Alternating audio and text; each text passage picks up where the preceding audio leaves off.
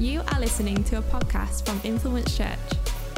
We hope it encourages and empowers you to make a difference in your world for the kingdom of God. For any more information, visit our website, influencechurch.co.uk. Enjoy the message.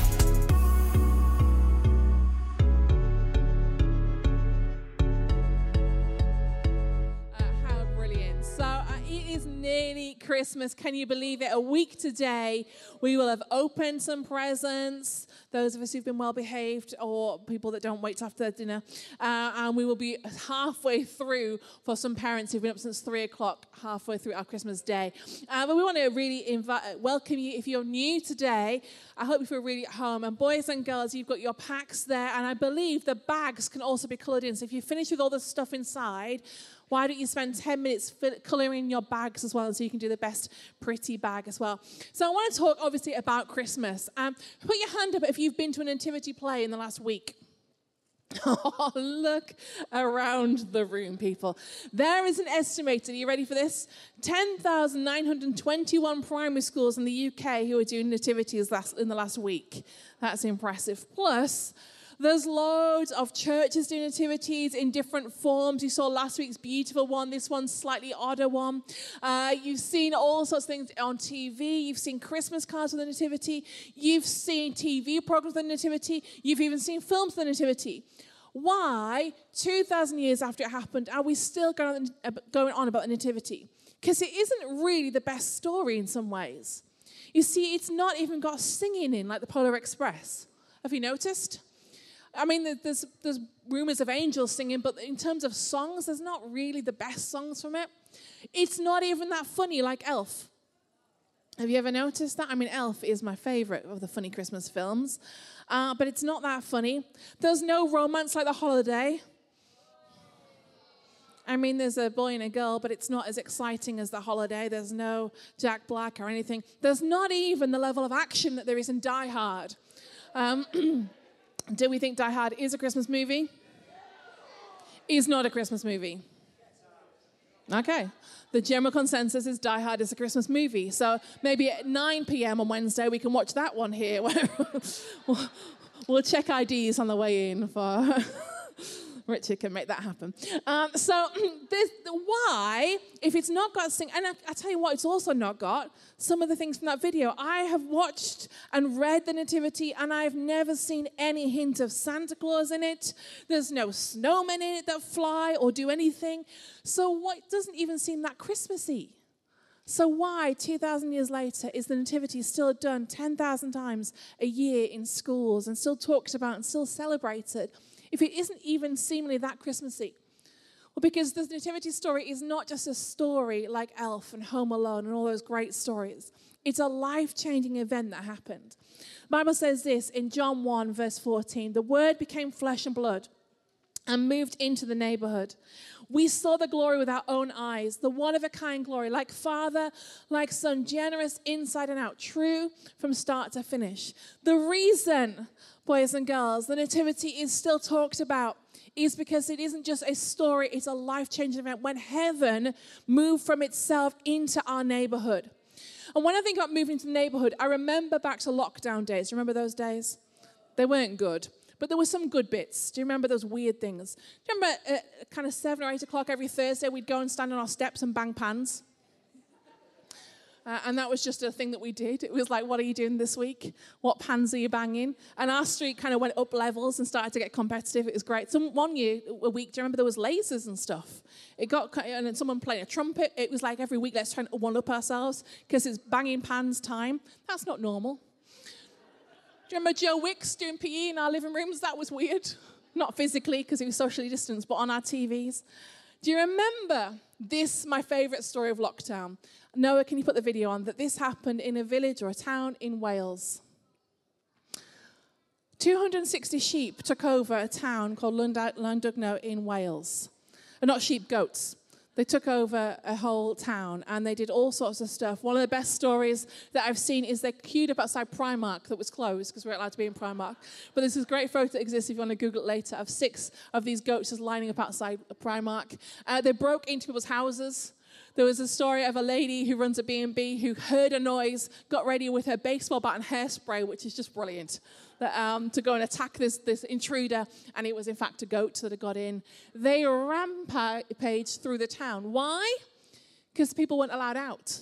And so suddenly, because there was space, the goats invaded and they took over everywhere. Everywhere they went, um, when people were out on their daily walks, they're allowed to do, they would video these goats. They weren't afraid of people until the police came. Then they ran off. There's a bit of that in a second. Look, there they are. Just this isn't socially distanced. They well-behaved goats, and then in a second the police comes. They've gone because there was more than six of them. Do you remember? So they were like, they, they went rule breaking goats of Wales that moved into a neighborhood because there was space. And the thing about Christmas is this there was space in the world. The world needed something. It's like the world was lacking hope. For years, people have been waiting for God to do something. There was a lack of joy, a lack of peace, a lack of it seemed like God had done anything, and God was silent. And the people needed change. I don't know if you've ever felt in your world, in your life, that you need a change to happen. That's exactly what the whole world was like. And so, God, in His good kindness and greatness, sent His child to come to earth. Why? Because the problem was that we all made mistakes. Anyone ever made a mistake before? We mess up. It means that we're, like, we're full of darkness and God is full of light, and the two cannot combine. Someone had to pay for our mistakes. And so people were separate from God. Only the really, really, really, really, really, really, really good ones could get close to God. Even David Foster wouldn't have made the mark to get close to God. And he's pretty good. He's as close as we've got. There was this gap that happened that they couldn't get to. So God sent his son to earth to be born into this messy world it's the equivalent of us sending our child into a war zone from safe, calm Richmond, Barnard Bishop Auckland. Now, I am an overprepared mum. I like to see it. I like to see all these mums down here with their Lego packs they brought because they know the kids are going to sit in the, the many snacks, making me hungry slightly. Um, but I'm a prepared mum. Whenever I leave my kids because I have to go away somewhere, I leave so many lists, like you wouldn't believe the lists on cupboards. There's schedules printed out, there emails to people. There's uh, Alexa set to remind different things at different points because I'm prepared. And I have a list of requirements if someone's looking after my kids because I like them, even though they're teenagers. Um, and if I was God, if I was assigned to send my child from the safety and perfection and greatness of heaven into a broken world, I would have some lists of things I'd want to do. You're right, Jill? I'd have a list of things I'd want to do. Here's the first thing I'd want someone who's experienced. I'd want Faye Thompson type parenting. Faye has raised four children and homeschooled them, which is just, I did it for about six weeks in lockdown, almost broke me uh, but Faye is still going strong. Uh, I want someone who's got a proven track record. I've got four kids, raised them beautifully. I'd want that. And yet, God chose a teenager. Have you met a teenager? God chose a teenager who got no experience to come and be the one who bears his child. I'd want him to be born somewhere safe and clean. I've researched this Japan. If you're looking for where you want to have a baby, Japan's the place to go the cleanest place to go, the best trained midwives, the best technology, the highest success rates, if you like. I'd want to go there. But God sent his son to be born not in a clean, hygienic place, but in a dirty stable. I'd want medical staff on hand, not shepherds with a staff in their hands. I'd want to be born at a time when there's least risk possible. I'd want to eliminate every possible risk. My oldest son, Asher, got back from Cambodia this week. When I. Uh, looking him rocking the Cambo merch. Um, I, I, when I sent him, I sent him with so many provisions of things of what if, if, anything happened, you have this, you have this medicine, you have this. It came back all completely untouched, but I sent him prepared because I wanted to have no risk if that's possible. Apparently, that wasn't well thought out because there's many risks that I've now discovered since he's been back in the country. Um, but here's the thing: when Jesus was born, he was born at a time when all babies under the age of two boys were, were to be killed. That doesn't sound like a very safe time to be sending my son to be born. And lastly, I don't want him to be born to a place and a person where he's understood, where he's liked, where he's appreciated. And yet, Jesus lived his entire life, it would seem, un- misunderstood, persecuted, criticized.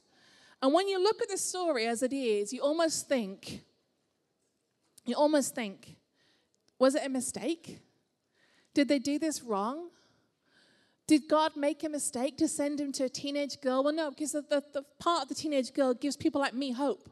Because I think, well, if God can use a teenage girl who's not got no experience and her only qualification was that she loved him and said yes, then how much more can he use me and you? It means that none of us are disqualified. In terms of the place that God sent his child to be born, a town called Bethlehem of maybe six, seven hundred people, no one heard of. It wasn't significant. It wasn't Jerusalem. It was a town on the outskirts. It gives me hope that if the hope of the world can happen in Bethlehem, it can happen in Richmond. It can happen in Bishop Auckland. It can happen in Barnard Castle. Because God loves the seemingly insignificant places and parts of our world. And if God can send his son at a time of no peace, of complete chaos in the world, at a time when nothing seemed to line up and make sense, how much more does that give us hope that when we feel like our world is pretty broken, when we feel like our lives aren't flowing well, when we feel like we haven't got our lives together, He can come in in a moment and change things. He can bring peace, He can bring stability, He can bring transformation. He can do what seemed impossible. 700 years before Jesus was born, this was written in Isaiah. Band, if you want to come and join me on the stage. Isaiah 9, verse 6, it says this For to us a child is born, to us a son is given, and the government will be on his shoulders, and he will be called Wonderful Counselor, Mighty God, Everlasting Father, Prince of Peace.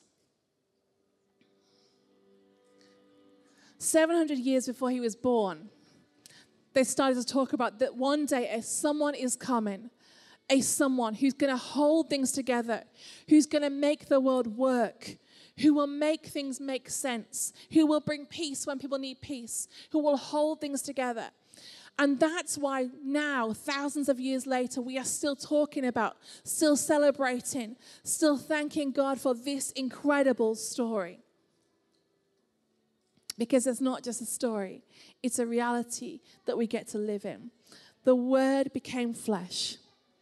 And that story gives us hope, it gives us answers. It changed everything. Through a teenage girl in an obscure place at a broken time, hope came from safety of heaven into the brokenness of our world. Why? So that one day that baby didn't stay a baby, but he grew up and changed everything. He lived a different way. He walked a different walk. He talked a different way. And he died a different, horrible death. Why? So that what was, what was promised was fulfilled. That he would take on all the mess, the mistakes, the things we'd done wrong, and make a way. So it didn't just have to be the ones who were good enough, but any of you, whether you feel like you fit the, the brand or not, any one of us could come to Jesus and say, Hey, I need something. I need a change to happen. I need peace. I need to know that this isn't it. I need to have some sense of hope in my life. And I wonder right now, as we're sat here in this Christmas service, and kids, you've been amazing. But as I sat here in this Christmas service, I wonder if there's anyone here who knows right now that they are not right with God. That they are not right with God. That they are not in a relationship with Him. That maybe you used to be years ago, but now you've walked away or things have got in. And I love that, that um, video that we just watched. And basically, what happened is they took Jesus out of the story. They had Christmas without Jesus, and so many people around our country, that's the, the reality they have. They have the Santa, they have the snowman, they have the presents, they have the turkey, they, they think about the nativity scene, but in terms of Jesus, he's taken out. Well, just like in Llandudno a couple of years ago, there was space, and in the space, the goats moved in. I wonder if we made space in our hearts to give God space to move into our hearts and our lives. Close your eyes in this place. We're nearly finished. Just with all eyes closed. If there's anyone here who you know that you are not right with God, that you maybe have had life, but Jesus has been taken out of the picture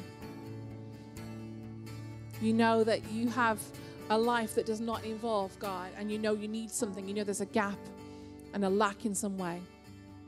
If that's you and you say today, before we have any more Christmas stuff, before we move on with our life, that yes, I want to have a relationship with Jesus. Johnny, if you can put the lights up slightly more on the balcony as well so I can see. If that's you, if you say, Yeah, I need to respond today to Jesus with eyes closed across this place, would you raise your hand so we know we're going to pray for? We're not going to ask you to come out and do anything weird, but you just identifying, Yeah, I need to have Jesus in my life, in my picture of my life this Christmas. If that's you, just raise your hand where you are.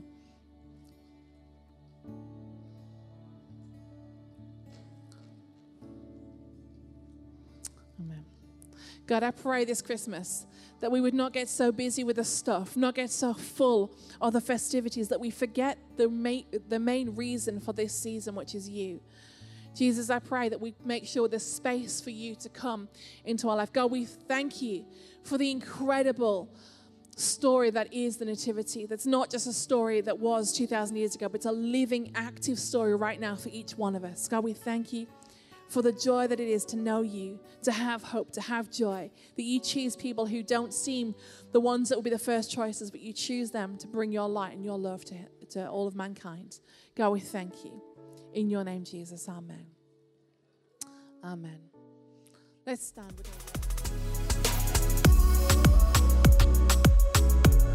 Thank you for listening to this podcast from Influence Church. For any more information, visit our website influencechurch.co.uk. Influence Church, empowering you to make a difference in your world for the kingdom of God.